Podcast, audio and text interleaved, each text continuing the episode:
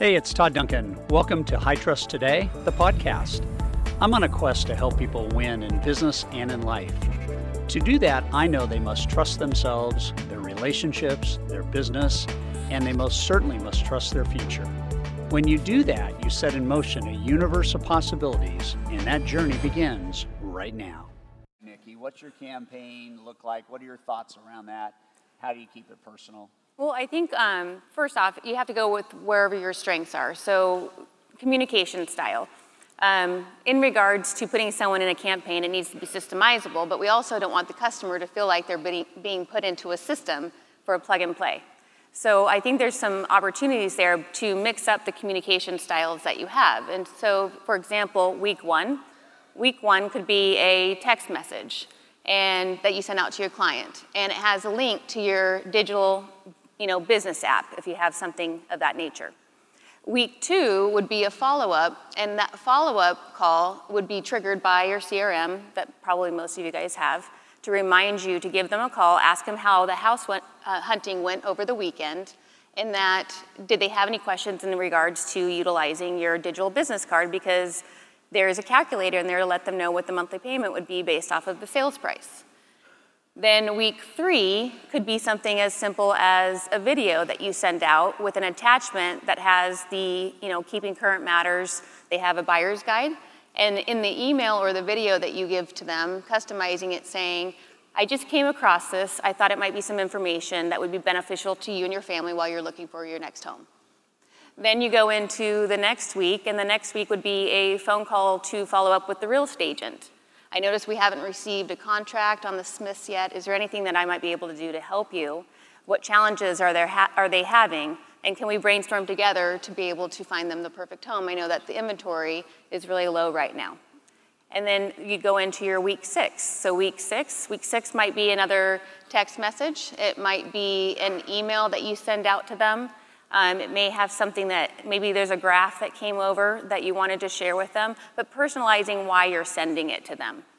But all of these are actually custom, but they're in a system that's built behind your CRM so that you're being rem- reminded to go ahead and have those high touch points. And you know, it's just as simple as sending out your needs list. So as we want commitment to our customers, the easiest way to get commitment from them is to ask for all of their financial documents up front which we all know is a follow up process in itself. But because we're asking for their firstborn child, they typically won't give that firstborn child to another lender once we've collected everything. And so that's another part that can be implemented inside your system with your follow up. And whenever there's an action item that we need from our customer, it gives us an opportunity to call the customer, to reach back out to them, to explain to them why we need it, and how we're trying to make them have a competitive advantage over other buyers. It gives them the why behind it. But every single time that we're able to go out and re- touch, you know, touch our client, it reminds them that we're here to guide them and support them, and hopefully that will go ahead and continue to build on the trust and the relationship and the connection with them. So, so think about this right now, and just think about the architecture of, of something like this. And it doesn't have to be rocket science, but it does have to be a commitment of time. And, and you know, one of the one of the laws that I that I, I think is probably most profound in in high trust selling is this entire concept of incubation. And I think all of you would probably agree in the, in the moment of, of your kind of reviewing your business right now that an extra 30 or 40 minutes a day on that kind of activity, on texting, on phone calling, on even video messaging, um, that alone would start to give you lift in a way that's unbelievable. We're going to show you some, some video tomorrow on different contact points and what that actually looks like. But, I, but I'm sitting here thinking that, that follow up is first a habit, um, and, and, and then, I mean, first a concept, and then second a habit. And everybody can probably get better at forming the habit even now. We know the concept, right? It's simple. But it's, it's really simple. But, but, but again, I would ask is there, a, uh, is there a preordained block of time on your day every day that you are actively managing whatever your campaign is. And if there's not, then what's happening is we are losing emotional connection.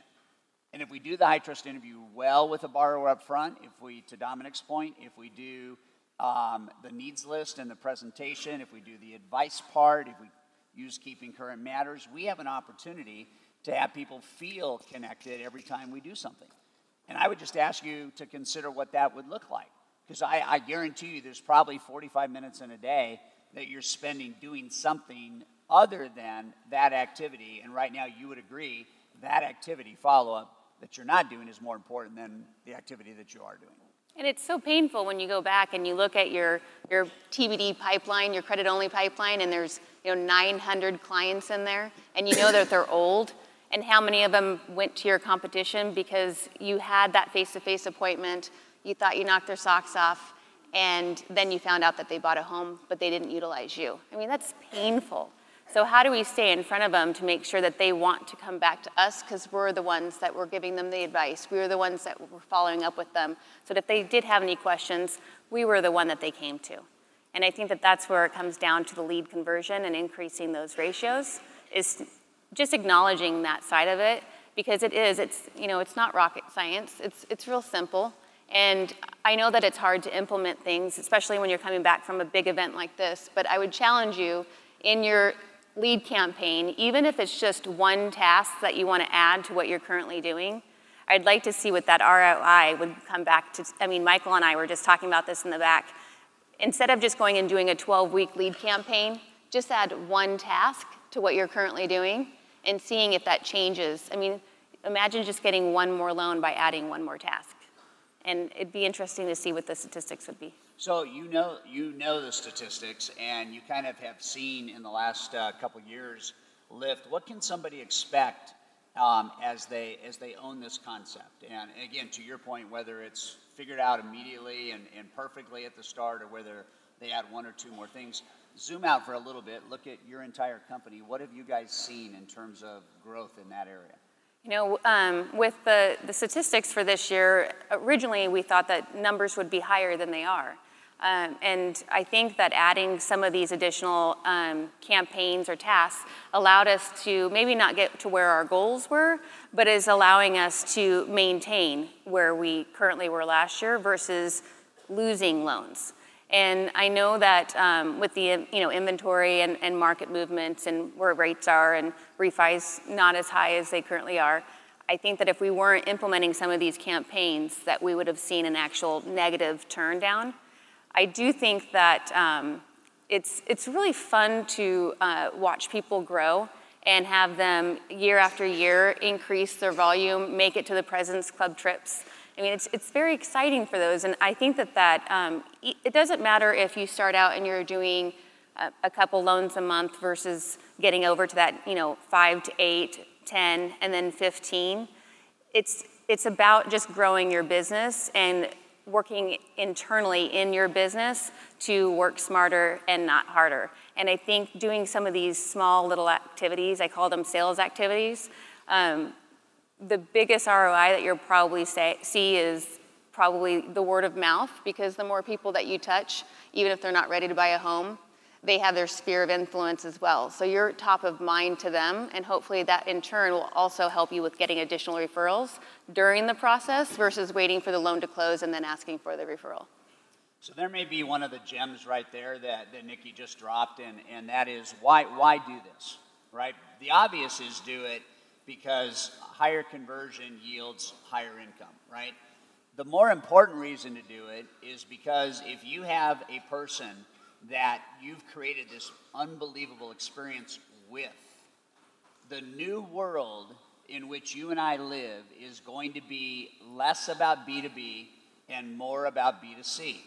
So if it's going to be business to consumer and you need to own the piece of the business that makes your goals and dreams come true, every human being that you have an interaction with is going to be the human being that may unlock the door to 10 more people or 50 more people or 100 more people or you know maybe a thousand more people. And so i want you to be thinking right now about this is not only simple but it is mandated for you to have a business that is going to feed you and your family and the economic dreams you have in a way that right now is untapped it's untapped. We have guys and gals in Elite right now using this conversion strategy that are watching doors open to small owned companies with 20 or 30 employees, to one of our Elite members, two different plants in his state that have 2,700 people that he has been introduced to because of a person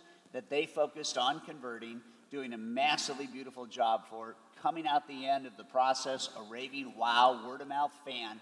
And it's, it is unbelievable to me to see how many human beings are in the universe that one experience with one customer this way that Nikki's teaching could unlock the door for you.